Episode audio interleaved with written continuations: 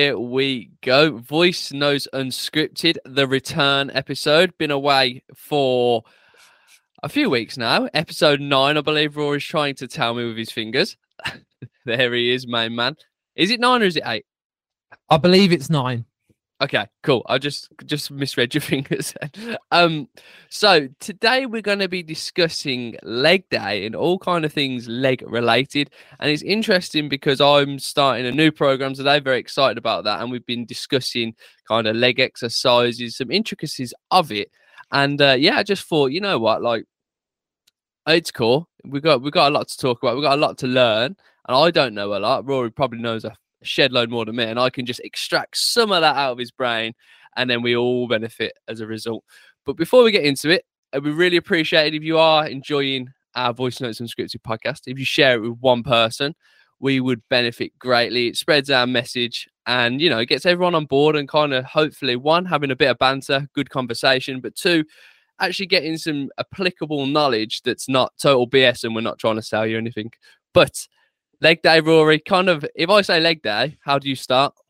Oh, so my first question was going to be, if I said to you, like, do you enjoy leg day? Would it be yes or no? And then give me a reasoning why. So I'm going to say leg day. What do I think of? So for me, over definitely the past couple of years now, it's I think very positively. Like, I actually really look forward to my leg sessions.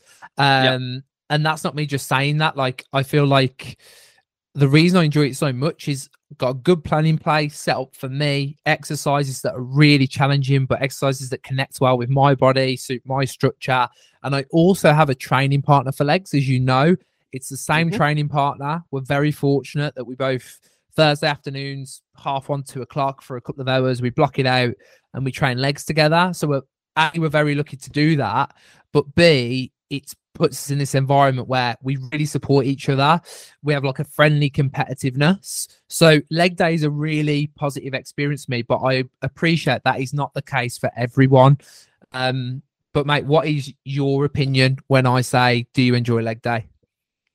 So it's funny, isn't it? When I first got into like training, I saw the original memes and stuff like that. It was like, oh, leg day is like the worst thing, you know, can't walk, like, oh, you shouldn't have done leg day, all this kind of stuff, because it just rattles you.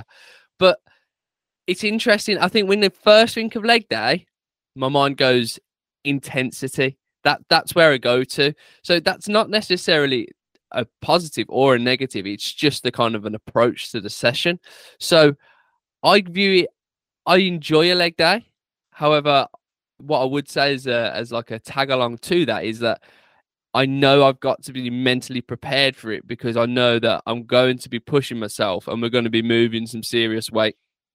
Yeah, mate. It's probably fair to say as well to the audience that when we say leg day, yes, obviously we mean like if you do have a physical leg day, like we're talking about that, but we also mean like just leg exercises in general. So let's say you're not doing a leg day, you're spreading your leg work across push pulls sessions, for example. It still counts, you know. We're just speaking about leg exercises, you know, not just kind of training legs in one day as well, because at the end of the day, you know, leg exercises are hard, full stop, whether that's in a leg day or whether it's in a push pull type split. Yeah, for sure. And I actually, that's really interesting. Like the first time I'd come across like putting legs or lower body exercises into a routine was through you, and where we do push exercise with a leg extension. And it's a really nice way to do it. I mean, if you can get your head in the space to kind of like say, oh, like this is going to be hard, because you've got that, it just feels like you've got that a little bit more room for growth and utilization based on like giving your chest a rest, but you're also hitting them extra sets on your legs, and then you get a bit of recovery time before the next leg session, all that kind of stuff. But so legs 101 then, kind of, if we want to grow big legs, which I imagine most people do, I want to get some big ass quads, how do you reckon we go about it? Oh mate, great question. So the first thing we're going to look at is, okay, you mentioned the quads there. Okay, so what do the quads do essentially, right? So we've got 4 of them. We've got hence why they're called the quadriceps. We've got 4 muscles that go into the quads. They are the rectus femoris, vastus medialis, vastus lateralis, and vastus intermediates. You don't need to remember those. You just need to remember them as the four muscles in your quads. Now, what do? They essentially just extend the knee. One of them also flexes the hip, but we're not going to worry about that too much. We're just thinking about extending the knee, right? So any exercise under resistance, under challenge, that fights knee extension, that's trying to bend your knee, is going to be a quad challenge, essentially. So what exercises do that? So just to name a few off the top of my head: squats, leg extension, leg presses, lunges, split squats. There's loads of exercises that are going to challenge the quads. So that's what we're looking at. We're then looking and saying, right, okay, well, you know, we've all got different leg lengths, right? Some of us got long legs. Some of us have got short legs. Some of us have got narrow hips. Some of us have got wide hips. Some people have got really mobile hips. Some people have got less mobile hips. So then we're looking at, okay, well, out of all these exercises we've got in our toolbox, which ones are the ones that are going to work for you? So we could talk a little bit, mate, potentially about what we've got in our program right now. So for me, I've got a leg extension, I've got a hack squat, and I've got a leg press. Okay. I like all of those. So why do we have those ones specifically for you? Because I know you've said you've catered it up a little bit. Yeah, so the kind of next layer to that we're looking at is, okay, we've got all these different exercises, but some of them challenge the quads in slightly different ways. So to give you an example of this, like, let's take a leg extension.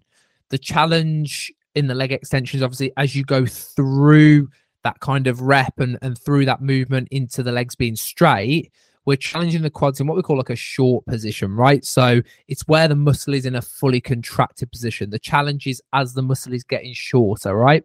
Then we've got something like a leg press or a squat, where actually when the legs are straight, that's the easy bit. And when the legs are bent, so the bottom of the squat or the bottom of the leg press, that's where it's challenging. This is what we call more of a mid to kind of lengthen position for the quads. So the quads in a more stretched position on these exercises. I'm not saying one's better than the other. So I'm not saying that the leg extension is better than the leg press or the leg press better than the leg extension. They're just slightly different challenges. Now, if we're going to grow a muscle, the research generally suggests that we want to train a muscle across its kind of full range of motion, if you like. So all those positions that muscle can get into, if we can get stronger and kind of use progressive overloads and create hypertrophy in all these different positions, that's going to produce, you know, the best strength development and the best kind of overall growth. So it's good to have different exercises in your program. You know, like, very rarely would you ever just pick one, for example, unless you're working with someone on very limited time. But for me, like, the leg extension, the leg press, and the hack squat, they all suit kind of my structure really well. I progress them really well. I enjoy them. They're all machine based as well. So I can push them pretty much like max intensity. And then when I get to the part of the set where I'm like, okay, I cannot do no more, I can rack it quite safely. And that just favors my goals more than something like a barbell squat, for example. Got you. Yeah. I was going to say, for example, it's an important point because we've discussed about it before, but safety, but also like the mental fatigue of like setting up for a squat other than a leg press. Like, there is something definitely to be said about that. And would you typically then advise for beginner to intermediates then to stick towards a machine-based leg protocol, or what would be the catalyst then to take us more towards like a free weight barbell squat? Mate, I think it's a great question. I think that, again, like, the equipment availability you've got is key. Like, I'm fortunate enough that where I train, there's a hack squat, there's a couple of different leg presses, there's a decent leg extension. So when you've got options, you can afford to be a bit more choosy. Let's say someone come to me and said, right, mate, I literally train at home in my garage. I've got a couple of pairs of dumbbells and a chair. We may look straight away, okay, how well does this person squat? How well does this person do a lunge or a split squat? And I may pick that exercise earlier. But if you said I could pretty much like choose anything, generally I would start my clients on a machine-based leg exercise, just because I want to see, okay, can they contract their quads in isolation, right? So can they actually use this leg extension to take this pad from the bottom to the top? Can they do it under control? Can they actually own the reps? And do their quads tolerate it? Are they in bits for 4 days, or do they recover quite quickly? So that gives me kind of, I suppose, I like to see that information first before I start saying, right, go and do a back squat. If someone comes to me and says, right, well, I've been doing back squats for years, they feel amazing, I've got no joint pain, I'm probably going to allow them to keep back squatting, right? Because, you know, there's no, in the kind of short term, there seems to be no downside of continuing to do that.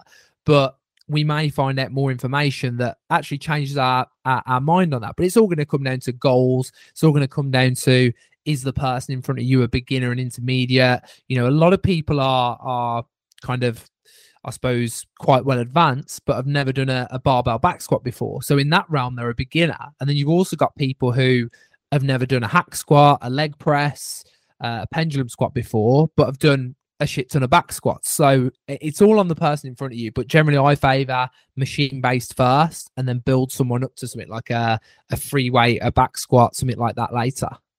Yeah, that's very true. The point that you made about there could be an advanced lifter, but yet they still haven't got experience with certain exercises. That's a really key element, because like that's the beauty of kind of having a coach and taking yourself through different, getting yourself out of your comfort zone. Like you might find that exercise you've been avoiding for X amount of months, years could be the catalyst for extra growth, because it's a new challenge.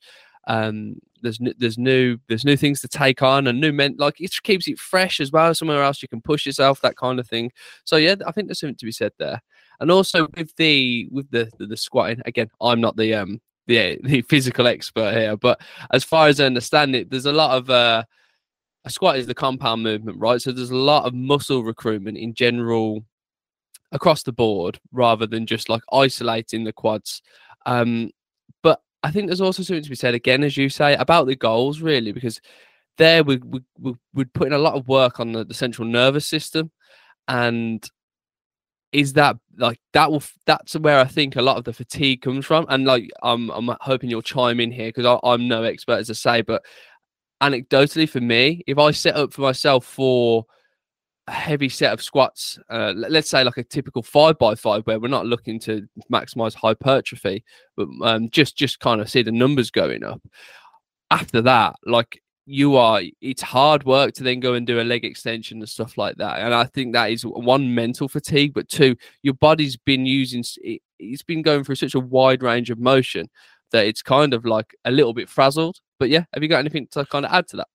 Yeah, mate, definitely. It's risk reward, isn't it? And a lot of people probably listen to this. Definitely the majority of my clients, they're people who have like already a high level of stress and stressors, not necessarily bad stressors, but they have a high level of stressors in their life, family, work, relationships, friendships, like personal goals, finances, you know, the news, the football team they watch, all these things that give them varying levels of stress on a weekly basis.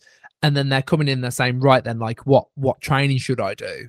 When you give out a lot of these really highly demanding exercises, like a barbell back squat, like a deadlift, and let's say a lot of these people have only got 3 sessions a week to train, it may not be optimal for us, or we may get more out of actually choosing exercises that aren't as demanding, whether that be in setup, whether that be on the central nervous system. So yeah, I definitely think that's a valid point, mate. And again, it all comes down to like who's in front of you. Like I think I've got 2 or 3 clients at the moment who are doing like a hex bar deadlift, which is a very small number of the amount of clients who I actually coach. I've got maybe 2 or 3 who do some form of barbell squat.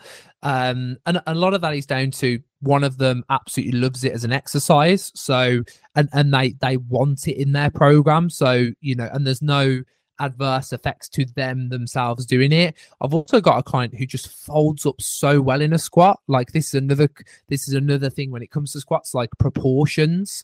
You know, if anyone has heard the saying, like squat like a baby, or you just go on Google and you put baby squat, you'll see like babies and like they fold up really well. They've got much more kind of equal proportions, so they squat really well. But then you'll find you get these people who are like taller, who've got really long femurs, and their proportions are now so much different. So when they squat, it looks more like a deadlift, or it just looks more like they're kind of like leaning forwards. And for a lot of these guys, there's not much we can do to correct that. We might be able to give them a heel wedge. We might be able to give them some cues. We might be able to load them from the front rather than with a barbell. But ultimately, you know, structure is going to be king here. A lot of people just haven't got the flexibility in their ankles to be able to maintain their foot position planted against the floor. So there's so many variables with the squat, which is why for me it's not a must-do exercise. It's a, you know, who we're looking at, what's the goal kind of question. So yeah, squats are an interesting one to make. That's a really good question. Yeah, and I got on a high horse with squatting. Like, it was kind of like the influence that I decided to take. Well, I was influenced by, I should say, when I was kind of training on my own and stuff like that. And it was kind of seen as the superior movement based on the muscle recruitment across all planes, I guess. But I'm in that camp of where I've rolled my ankle so many times in my life. And I also then got into like running and running decent distances. And then that had the effect of, one, my ankles are absolutely battered, so one of my legs can bend quite easily, like, i.e. my knee can come over my foot without my heel raising off the floor. The other leg, I get half the range of motion. And then all of a sudden, when we start looking at the squat, and I was trying to like squat every day, it was like, oh, this is a bit of a problem. So I come from a camp of where I actually took a lot of time to try and figure out, how can I improve the flexibility? How can I do this? And it is an endeavor that takes a lot of effort. If like, even if like you sit down all day, like you hip flexors and everything like that, like, you know, like it's a very demanding exercise just to kind of throw yourself in at. And that's kind of why I side with you here. Although again, I've seen it from the total of a perspective of like massive muscle recruitment and putting the strain on the nervous system. But for the recreational person, the office worker, the person who's just trying to get a little bit healthier, like I would avoid. And I know that sounds like that's such a polarizing statement, isn't it? But I think what should be interesting, like you said, we should go through our routines. We've talked a little bit about yours. With mine, I don't know how fresh it is in your mind, but I'll run you through it because it's being done today. I think it might be interesting if I kind of list off the exercises and then you kind of give a bit of reasoning behind them. And then, yeah, mate, 100%. If someone's going to then program or do a little bit of stuff themselves, they can kind of get, why would you do it like that? So first of all, we're starting off. Number one is leg extensions, 3 working sets. Yeah. So generally, like when I'm programming, especially for generally guys and girls who are, you know, sort of 25, sometimes a bit younger and upwards, you tend to find that, not with everybody, but people's joints just start getting a little bit more sensitive. So my one of my clients, who's also a really close friend of mine, is actually my leg day training partner, Jack. So he's an MSK physio, and had some great discussions with him. And he says that actually in the research, like, we start seeing arthritic changes in joints happen from around the age of 30, some people even younger. That doesn't mean to say that we know arthritis is associated with the aging process. You know, it definitely starts to come on earlier than we think, according to the research, but it doesn't necessarily mean we'll have pain. But a lot of the clients I work with, you know, going straight in with squats, particularly in the cold weather, going straight in with leg presses, their body just isn't quite warmed up and kind of prepared for that. So I like to start with a leg extension, get the knees warm, get some blood flow to the quads. And what's quite nice is when you're really strong, Stu, so like, let's say for example yourself, like you can push a lot of weight on a squat, a lot of weight on a leg press. If we do leg extension first, you're actually then going into that exercise in a more fatigued state, so you haven't got to use as much load to get a similar training effect. So like, I really like placing that first in a leg session. It works really well. A lot of the education I've done, they generally favor something like that as well. So that's not to say I won't always program it first, but for a lot of people, I think it works really nicely. Yeah, for sure. That's really interesting, because for a lot of people, that would be the question. Like for me, I would typically assume, right, if we're going to do a leg press, let's get that done first, because that's like, we're going to this new level. But the fatigue before is actually the aim which is that's just really interesting. I think if we step back one thing, because so we've started off on exercise one, but for people, would you recommend any form of warm-up? Because I know this is a brief discussion where I put in what anecdotally I enjoy, but is there any recommendations you'd give? Mate, it's so tough because like there's you know, it's everyone's going to be different. So I know for me, like generally for my warm-ups, at the very most, I might do 5, maybe 10 minutes max of very light cardio. That's more to get my mind ready than my body. If it's really cold, I'll use it as a means of just getting some blood flow around my joints, around my knees, around my hips, around my ankles. But I'm generally pretty good just going in for warm-up sets. I know my body really well. So let's say I'm doing a leg extension first. Me doing my warm-up sets before my working sets acts as fine. That being said, that's not the same for everybody. So some people might need to do, you know, some very light warm-up sets, some very kind of like gentle mobility routines. If someone's got really poor range, you may use a little bit of potentially dynamic or static stretching to open up a bit more range. For me, that's few and far between. I think the issue is as well is time. You know, if someone's saying to me, Rory, I've got 3 hours a week to dedicate to the gym. I want you to program this for me. I want you to take me through it. I want you to get me these results. Am I going to use 10 minutes or 15 minutes at the start of those 3 sessions for stretching? Probably not, because that's not going to have the biggest effect on his big goal. So it's important to prioritize for me. So I will only use it if necessary. But warming up, yeah, mate, 100% is so important. And that's why I'm a big believer in warm-up sets. Like we spoke about it earlier. There's a couple of things which are really important. The first one is like, I don't know if you've heard of synovial fluid. No. So basically, this is like the body's own WD-40. So you know the old squeaky door, you get the old WD-40. I know well. So synovial fluid, like exercise and blood flow around a joint, encourages synovial fluid. It basically is like a lubricant. It lubricates your joints. So if we go straight in for like heavy sets from the get-go, they're going to feel shit. They're going to feel shit mentally. They're going to feel shit physically on the joints. So that's the first reason why warm-up sets and preparation sets are important.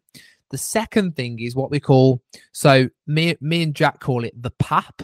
So you'll see if you read any geeky like muscle books, it's called PAP. That's why we call it the PAP, and it stands for post activation potentiation. You don't need to remember that. All you need to remember is a muscle actually increases its ability to contract and produce force when it's exposed to like previous force. So let's say I walked in the gym and tried to lift 60 kilos on the leg extension from the get-go. It would feel shit, right? The muscle's not ready. But let's say I did a set of 10 at 20 kilos and then a set of 10 at 40, which is relatively comfortable for me.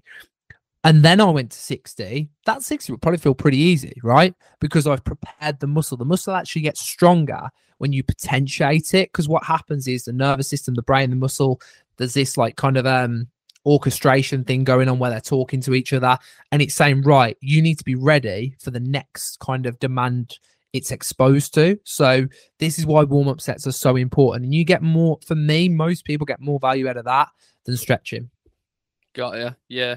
So on the warm-up sets then, is there any kind of general advice you would be giving to someone like a 50% of your max and 70%? Look, well, not, and when I say max, I shouldn't say that. I mean, your working weight.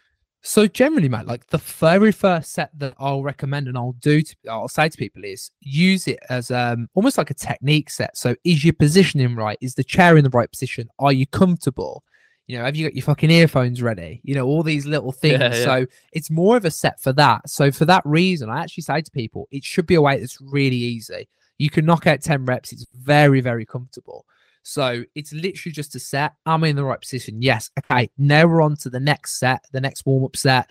Okay. This should be pretty straightforward. We know we're in the right position. Let's go to a weight that's maybe between the first set that we've done and what our working set is going to be at. So maybe we go straight down the middle. So now we're coming to maybe a weight that's maybe 5 or 6 reps in reserve at the end of the set. So by the time you land on that working set where you're probably going to be working at 1, 2, maybe 3 reps in reserve, you know, you've kind of slowly approached it rather than jump straight in at it, and your body and your joints will feel so much better. Yeah, that's really good to know. Like, typically 2 to 3 warm-up sets, depending on how it feels. Again, there is something to be said as you become a little bit more experienced, then you kind of will know how to listen to your body. To think, oh, that's a bit janky. Maybe let's turn that down. Just make sure we're all okay before we go guns are blazing. What I'd say on the warm-up front for myself. So again, I come at this from like an office worker's perspective, and I like what you said regarding getting your mind in the right place. I think there's a lot to be said about like a ritual. For me, that's what it is. So I've got, from sitting down all day, I've developed like some hunched shoulders and a few posture issues that like I'd like to try and work through. And arguably, I'd say that's gotten better over time. But for me, when I walk in the gym, I get out a light band, and I'll just rinse that around my head a few times, get the shoulders moving, even if it's leg day for me, because I know I've been standing or I've been hunched over, I've been doing stuff all day. It's just nice to open that up. And that for me just gets me in that zone, like you said, like mentally I'm preparing myself now. What am I going to actually try to accomplish in this session? Like, how am I feeling? What have I got to look out for? What kind of obstacles? Am I ready for this? And then I'll just add in a few bodyweight exercises for the session itself. So if it's legs, I'll just do a few bodyweight squats, maybe even grab a kettlebell, just kind of feel through the areas that are a little bit sticky. That, again, that's me. But I've heard recommendation is not to use any static stretching when starting, because it can actually be detrimental rather than beneficial. So I think a static stretch is quite nice, like just like, you know, like a leg swing and stuff, just getting stuff moving. I can't see there being any harm in that. And again, I think the benefit really comes from, one, as you say, warming your body up, getting the fluids moving, but two, the mental capacity that you can kind of, we're in here to work now. What are we trying to achieve, rather than, okay, we're at the gym again, it's routine, it's like let's try and push ourselves, but let's not go too far. Like, no, what are we actually trying to accomplish? And that's what I like to use it for. So number 2 on the list then is a leg press, which is plate loaded at 45 degrees. And we've got 2 warm-up sets and 3 working sets again. Yeah, so again, another quad exercise. So just to keep intensity in this particular session, we're following the first quad exercise by another. Again, coming back to what we spoke about earlier, we're sort of challenging the muscle in a slightly different position, which again is going to be useful in terms of training the muscle across its full available sort of range that it can work through. Again, this particular machine allows us to work through kind of a bit more total load on there. We've got the joints and the quads warm from that first exercise, but we're not so deep into the session that we're super fatigued. So it's just a good time to put that leg press in there. So a pretty straightforward one there. And this is going to be a particular exercise where we're looking and we're saying, right, can we progress that load each week? Can we get an extra rep on each week? You know, how much are those knees, ankles and hips moving through their own kind of individual ranges on that leg press? So it's kind of like a real sort of key indicator exercise for us of, are we getting stronger? Are we improving? So, and I do believe that exercises like your leg press, like your dumbbell presses, like your rows are really good for that. If you're getting stronger on those exercises, that's a really good thing. Yeah, I was going to ask you actually, like personally, like, are there a few lifts that we're looking as key indicators for performance? Like, if we're bulking, as you say, we want to use the numbers and record and the log and stuff like that as a reference to say, are we actually moving towards our goals? Like, as definitely, you said to me, mate. I think, definitely that they are really important, because those are exercises where we're bringing in multiple joints, multiple muscle groups. You know, if our training's going well and everything's progressing, though, it's going to show on those lifts. That's not to say that we shouldn't record and we shouldn't be looking to improve our progression on the single joint exercises. They're equally as important. But I definitely know for me that, you know, times where I've hit PBs on those exercises, like a dumbbell press, like a hack squat, like a row, you know, it's generally the points where my progress is going really, really well. And it's kind of psychological kind of, I suppose, proof to myself that things are working. So that's a little bit more of an anecdotal answer there, but 100%, yeah, like we want those lifts improving. Yeah, we can assume, was what I was going to say, that if the lifts are going up, then we're probably hitting our goal of more muscle tissue development, which is what you said to me. And I think that's like a really nice way, because it can be hard sometimes, can't it, with like trying to grow any muscle, to like see the improvement like in the short term. It's like, it's not a very rewarding experience directly. Like when your abs are coming out and every week you're tuning it in, you're seeing them pop out. It's like, oh, right, this is it. Like you're getting that gratification much quicker. With the muscle building process, it's not like that. So I think I'm basically rewording what you said to me. Having that just to motivate you and to work towards, it's just something that you can use in your locker. Okay, so here we go. Dumbbell split squat, IPSI lateral, 1 warm-up set and 2 working sets per leg. So yeah, mate. So interesting. So again, what you'll find is like, you're probably thinking, obviously we spoke a little bit about like warm-ups earlier, for everyone who's listening. And do you know what? Like you don't, obviously 2 to 3 warm-up sets on every exercise. Again, it's eating more and more into that time. So generally what you find is that after the first 1, maybe 2 exercises of a particular muscle group in a session, now you're at split squats, we need far less warm-up sets, right? So yeah. The quads are fatigued. We don't need to use as much load. There's plenty of blood flow around the knees and hips. You probably just need a set to, again, get yourself lined up right, get yourself in the right position, ensure you're happy with the connection, the execution, the setup of the exercise, and then you're probably good to go straight into a working set. So we've got the split squat in there. Again, we've kind of purposely put this in there for a little bit of kind of single leg or unilateral work for yourself, mate, haven't we? What's interesting about the split squat is, depending on your structure and how we set this up, will dictate whether it's a quad or a glute exercise. The reality is we're going to be getting a little bit of both. But I actually think for you, mate, it's going to be more of probably a glute exercise than a quad exercise. And that's just based on what I've seen off what goes on your squats. You know, that hip will travel a little bit more than the knee travels. So this is probably more of a glute exercise for you. Yeah, interesting. I was gonna say, like, for me, we actually discussed this earlier, like single leg exercises are something that I actively avoid, because it's like, it is hard and it's mentally tiring for me, for like the balance and stuff like that. And that is going to come with time as I get better at it. But it will be interesting, because when I have done single leg stuff, I have found like it's quite easy, as you say, to bias it either towards your glute or towards your quad, depending on your intention. And so naturally it will be interesting to see how it comes out with for myself. What's interesting as well, mate, is with the split squat is like you can do a split squat in 2 different ways, but it looks exactly the same. So if you push off the front foot, generally speaking, it's going to be much more of a glute exercise. There will be still some quad in there. If you push off the back foot in a split squat, which isn't a bad exercise at all, it's actually a massive quad challenge.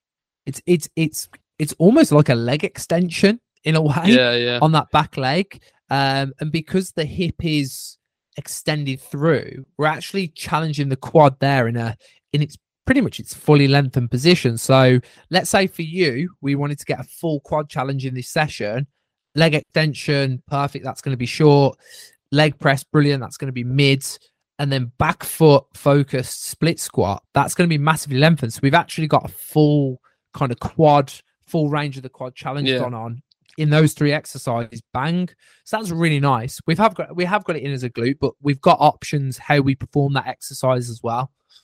I think as well, you are going to depend, like in the perfect world, you perform the rep exactly the same every time, but there is going to be that different recruitment of the muscle, isn't there? Depending on like how your balance is, like your breathing, your posture, all those kind of things. So I guess at its core, however you do it, it's going to be a positive, because you're going to recruit, as you say, the glute or quad.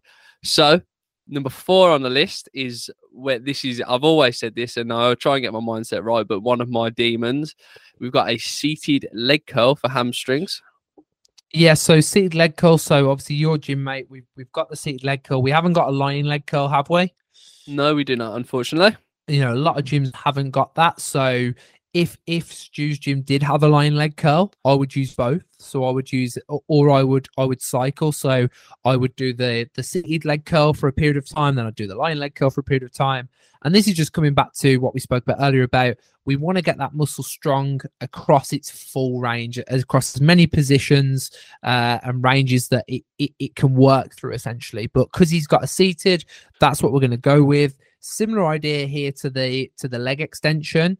We're kind of challenging the hamstrings in isolation before he goes on to his kind of sort of hip extension based exercise. So we've already got some blood flow to the hamstrings.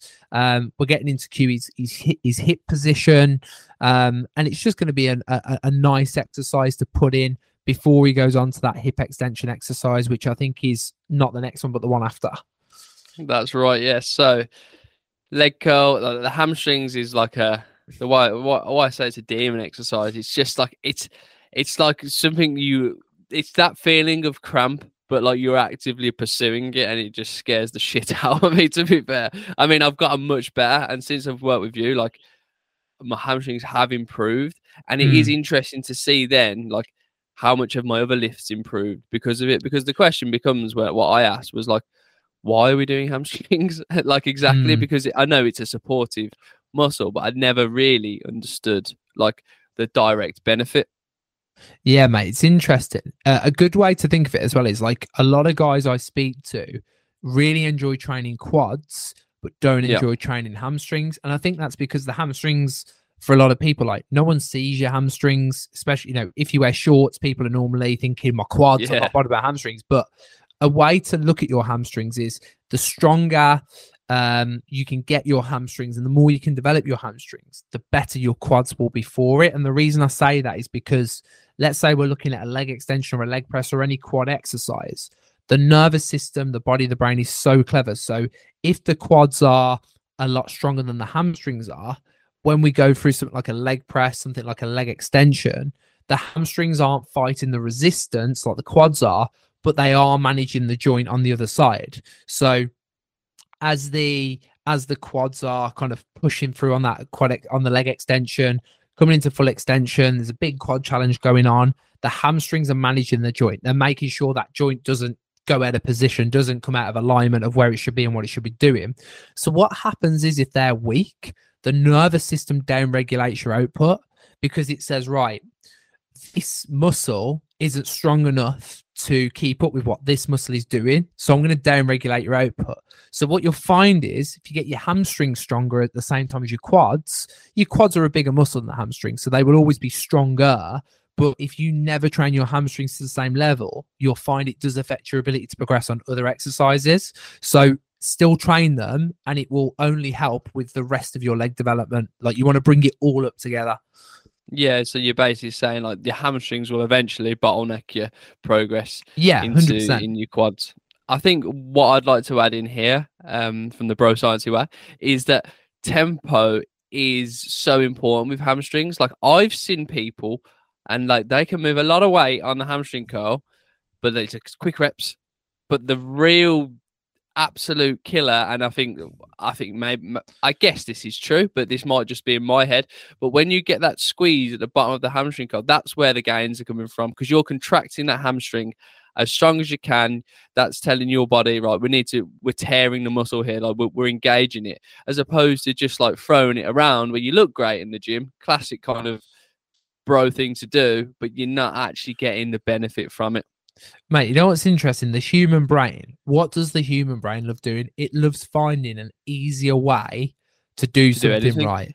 Great example of this for you, mate. As you know, I changed my car a few months ago. I got an automatic. And, mate, I love it because, and do you know what? A manual was fine. I had no trouble with a manual, but now my brain's found another way of driving that's even easier. I love it because it clears up space for other stuff, right? It allows us to kind of make that a more automatic, pardon the pun. Yeah, pardon the pun, automatic way of doing things, right? It's the same in the gym. The body, the brain will want to find loopholes. So moving things with speed, doing things quickly, it reduces the challenge. We use momentum, we use inertia to carry that weight because it it eases the burden on the body. Do you know what I mean? We don't like feeling uncomfortable. So what you said about the tempos, mate, is bang on. And you know what's funny as well? When you do a tempo, it's sort of like a leg curl. It's amazing how much people have to reduce their weights. Yeah, 100%.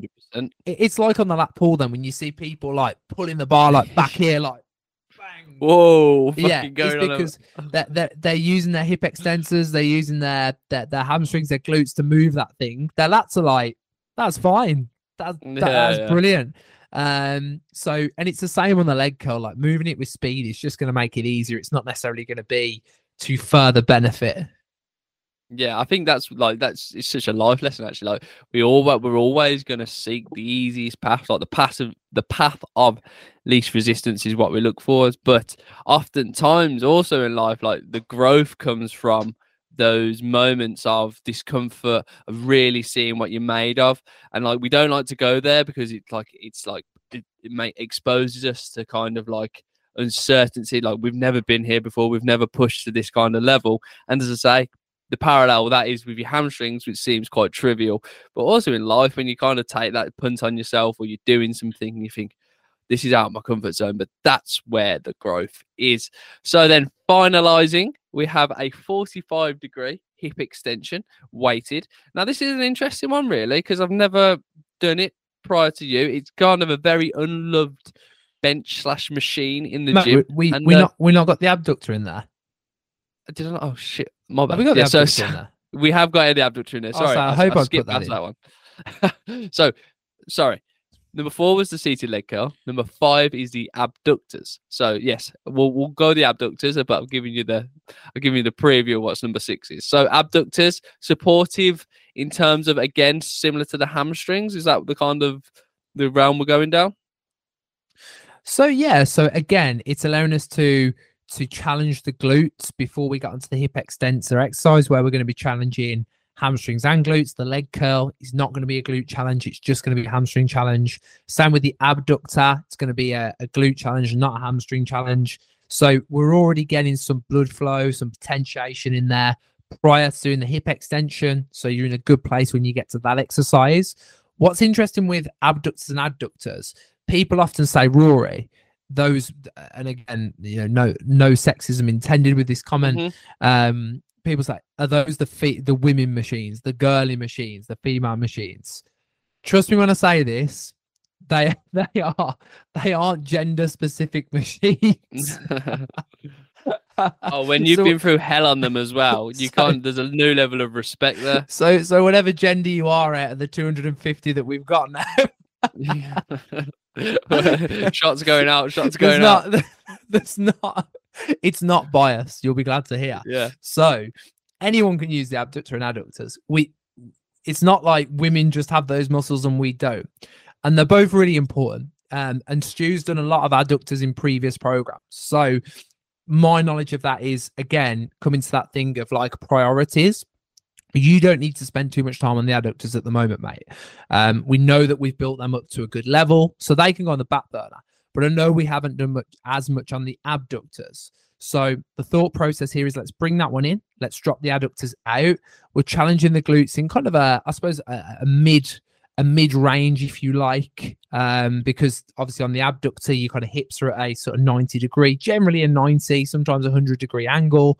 So we're in somewhat of a lengthened kind of mid position for the glutes. Mm. So again, a different position compared to the hip extension. So again, we're training that muscle in a slightly different position.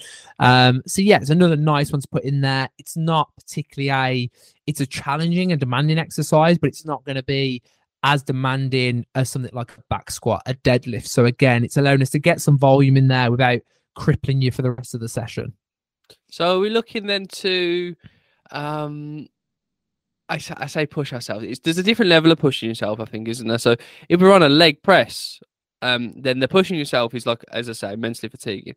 With the abductors, then are we looking for like a certain RPE, or are we just kind of like ticking the box and saying, like, we're getting this done. We are trying to pursue this in terms of like see the numbers go up, but we are seeing it as like a means to an end. So, mate, at the end of the day, I want you, you know, ideally, I want you putting in max effort across every exercise. So I don't want you to feel that, like, and I wouldn't advise anyone to think that that's a comfortable exercise that's meant to be easy. Yeah, absolutely not. It's meant to be challenging. All exercise is meant to be challenging somewhat, because that at the end of the day is what progresses it. It's not as if some muscles are like, you can go easy on me and I'll progress. You know, you've got to challenge a muscle to change. So we've got to, and I love this. So when I went, when I was down in London, mate, last month, no, was it the October one? I think it was the October one, actually. We went right back to what is exercise?